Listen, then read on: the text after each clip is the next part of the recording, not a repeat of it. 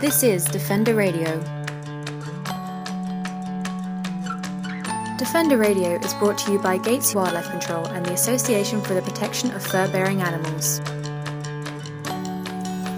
It's the week of December 22nd, 2014, and this is Michael Howie welcoming you to the Christmas edition of Defender Radio. As things started to wind down at the fur bearer's office last week, we received a surprising piece of mail. The letter was addressed to Adrian Nelson, our Director of Communications. He wasn't sure from whom the letter came, as the return label was only a postal code H0H0H0.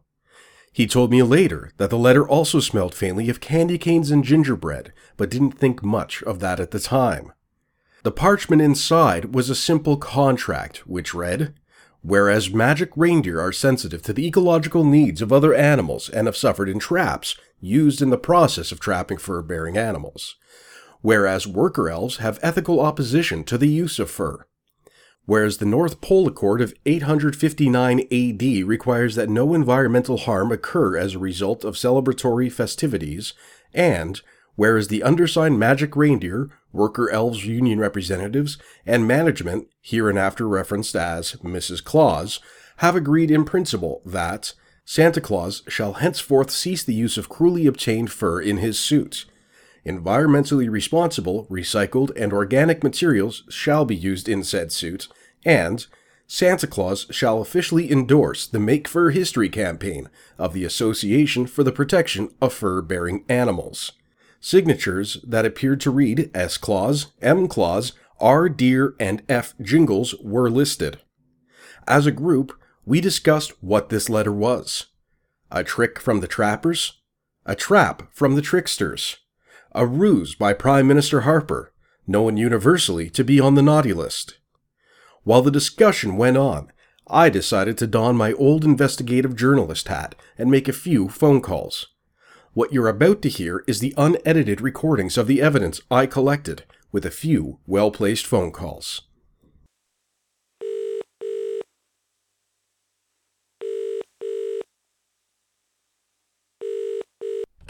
Go for Jingles. Uh, is this Mr. Jingles? Look, Stevie, I don't know how many times I have to tell you, you're not getting off the naughty list. No, no, my name's Michael Howie. I'm with the Association for the Protection of Fur Bearing Animals.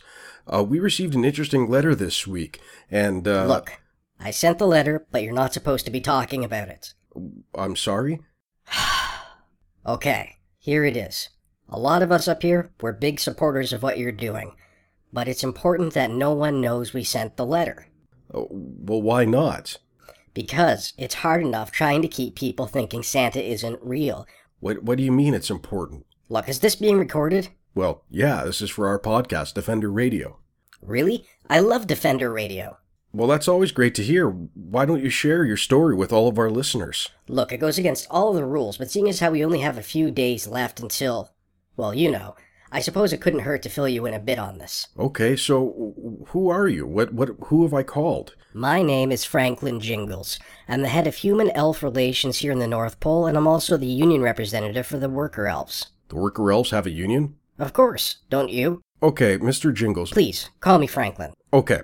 Franklin, why did you send this letter to us? And can you please confirm that Santa Claus is in fact real? Of course I can confirm Santa Claus is real. Who do you think's leaving all the presents? Parents? That's silly. Now look, Santa Claus is a good man. He's been around a long time. He's seen a lot of things come and go. And some of us elves, well, we started talking about it. And it seems that things have started to change up here at the North Pole. I mean, we got a gust of wind that came up from Nova Scotia, and it was covered in feces. The wind was covered in feces? Things like that happen all the time in the North Pole. The point is, it was coming up from all of those fur farms there, and we started asking some questions. What's going on? Why is there so much feces? And why is it ending up at the North Pole? Well, those sound like very reasonable questions to me. What did you learn? We found out that there are so many of these horrible farms out there and so much suffering that the world was trying to tell Santa Claus. Well, Santa Claus has been pretty busy trying to keep a, a lid on this whole eye elf business that came up in the last few years. What's eye elf? We're not talking about that. Okay. So he's been busy and hadn't had a chance to really take a look around and see what was happening. All he knew was every year Mrs. Claus got a parcel from down south with his new costume. So we started asking Mrs. Claus, Hey, what's going on with this costume? Is it real fur? She said, Of course it is. What else would it be made of? It's Santa's suit. So then we started talking to the reindeer, and the reindeer, well, you wouldn't believe their reaction when they found out it was real fur. They thought they had been dragging around Santa Claus in fake fur after all these years. They had no idea. Now, we've been told this isn't very common down there, but up here, we were all shocked to find out that real fur is still used. Well, well, actually, Mr. Jingles. Franklin, Okay, Franklin, it's actually quite common down here. People are wearing fur all the time. You've got to be kidding me. Well, we'll have to talk about that later. But let me get back to the story. So we talked with the reindeer. They were in shock. We talked with Mrs. Claus. She had no idea. Finally, we confronted Santa. Now, Santa, busy guy, nice guy, good man, the whole bit. But he doesn't always have time for ourselves, hence the union. So I says to Santa, Santa, we gotta do something. This is not appropriate. And he said, What are you talking about, Frankie? And I said, Santa, look at this. North Pole Accord, 859 AD. No environmental harm occurs as a result of celebratory festivities. He said, I don't know what you're talking about. We've been running a green operation ever since we got rid of the coal. And I says, Look, Santa, this fur, it's real. Now, at this point, he kind of went wide eyed and his belly stopped quivering, which up here we know to be a bad thing, but I digress.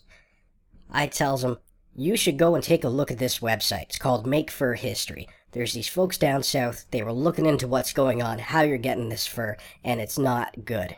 So Santa goes off, checks out this website. We hear crying for days and days and days, and finally he comes out and says, Enough is enough is enough.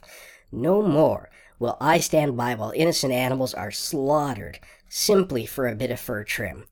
Now, we all celebrated, even the reindeer.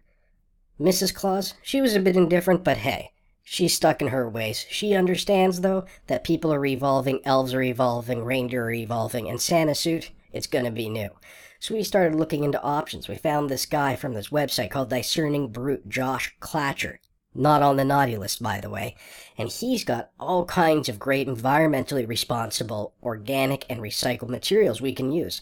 It looks better, it's fire resistant, it keeps the cold out, easy to wash. Mrs. Claus, she loves that part. So here's what we're gonna do. From now on, we're using these materials. Santa is going fur free. Well, that's great, Franklin. I'm so happy to hear it. But uh, you still haven't really answered my question. Why is it that you sent us this letter? Look, we don't want people knowing Santa is real. If enough people believed in Santa Claus, you know how busy it would get up here? So what we do, we keep it simple. Kids, couple of adults, they all know Santa's real. That gives us the power to make the presents to send them down to the kids. However, we thought, you know, this is a pretty big deal. We need people to know about this. So we put together this contract. We sent you a copy. It's really no big deal. I really don't even know why we're talking anymore. Because you're a big fan of Defender Radio, remember? Radio? What do you mean radio? Well, I'm recording this and we're going to put it on the radio. You never told me you were recording this.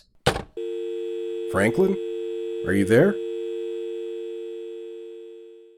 Shocking, yes. Here I had evidence not only of Santa being alive and well, not only having an advanced and utopian labor system in the North Pole, but of responsible decision making by a symbol of hope. We have today sent out a press release with this information. We do not know what to expect. Some journalists may choose to disbelieve us. Some may listen to the interview and question it. And others may be too afraid to print the story. But you, our friends and supporters, have heard the truth. Santa is going fur free. And if Santa Claus, a man who has long stood for compassion, kindness, joy, and goodness, is going fur free, shouldn't everyone else? We'll continue to investigate this story, though the phone number we have for Franklin's office has since been disconnected and no further correspondence has been received. Until 2015, all of us at Fur Bearers want to wish you and yours a Merry Christmas and Happy Holidays. I'd like to thank Brad Gates of AAA Gates Wildlife Control for his support throughout the year. That's it for this week, folks. This is Michael Howie reminding you to stay informed and stay strong.